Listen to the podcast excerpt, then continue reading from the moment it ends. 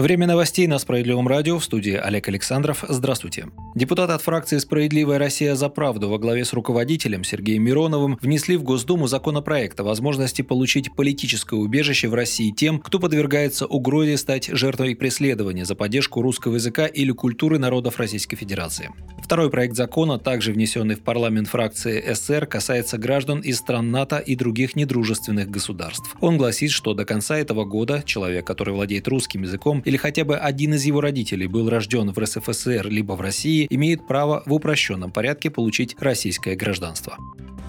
Правительство определило перечень товаров и оборудования, временно запрещенных к вывозу из России до конца этого года. В список включено технологическое, телекоммуникационное, медицинское оборудование, транспортные средства, сельхозтехника, электрическая аппаратура. Всего более 200 наименований товаров, в том числе железнодорожные вагоны и локомотивы, контейнеры, турбины, станки для обработки металла и камня, мониторы, проекторы, пульты и панели. Вывоз ограничен во все зарубежные страны, за исключением стран ЕАЭС, Абхазии и Южной Осетии.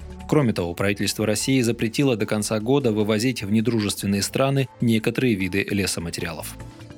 Производители медицинских изделий, а также организации, осуществляющие ввоз медицинских изделий в нашу страну, не вправе приостанавливать или прекращать свою деятельность без уведомления уполномоченного федерального органа исполнительной власти. Уведомление должно поступить российским властям минимум за полгода до приостановки производства или прекращения поставок. Соответствующие поправки содержатся в правительственном законопроекте, направленном на регулирование обращения лекарственных препаратов и медицинских изделий в России в условиях санкций. Впрочем, и без принятия закона основные мировые производители, например, инсулинов, подтвердили продолжение работы на российском рынке и продолжение поставок, сообщили в пресс-службе Минздрава.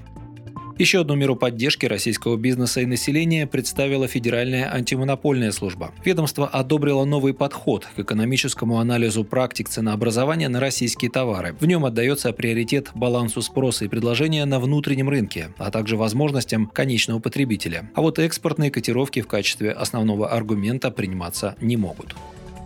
Россиянам могут ввести мораторий на взимание пений и штрафных санкций за просрочку оплаты ЖКХ. Официальное письмо по данному вопросу направил на имя председателя правительства Михаила Мишустина лидер «Справедливой России» Сергей Миронов. Американские и европейские политики хотят, чтобы в России росла социальная напряженность, чтобы страна столкнулась с одномоментным стремительным ростом безработицы и падением доходов населения, указывает в письме Миронов. В этой непростой ситуации государство обязано помочь людям и в первую очередь до конца этого года освободить граждан от ненужных расходов по оплате пений за просрочку в ЖКХ. Парламентарий обращает внимание, что после повышения Центробанком ставки рефинансирования до 20% годовых автоматически увеличились пени в ЖКХ. Напомним, что в апреле 2020 года для социальной поддержки россиян в период пандемии правительство уже вводило запрет управляющим компаниям начислять пени за просрочку коммунальных платежей. Тогда этот мораторий действовал до 1 января 2021 года. Вы слушали новости. Оставайтесь на Справедливом радио, будьте в курсе событий.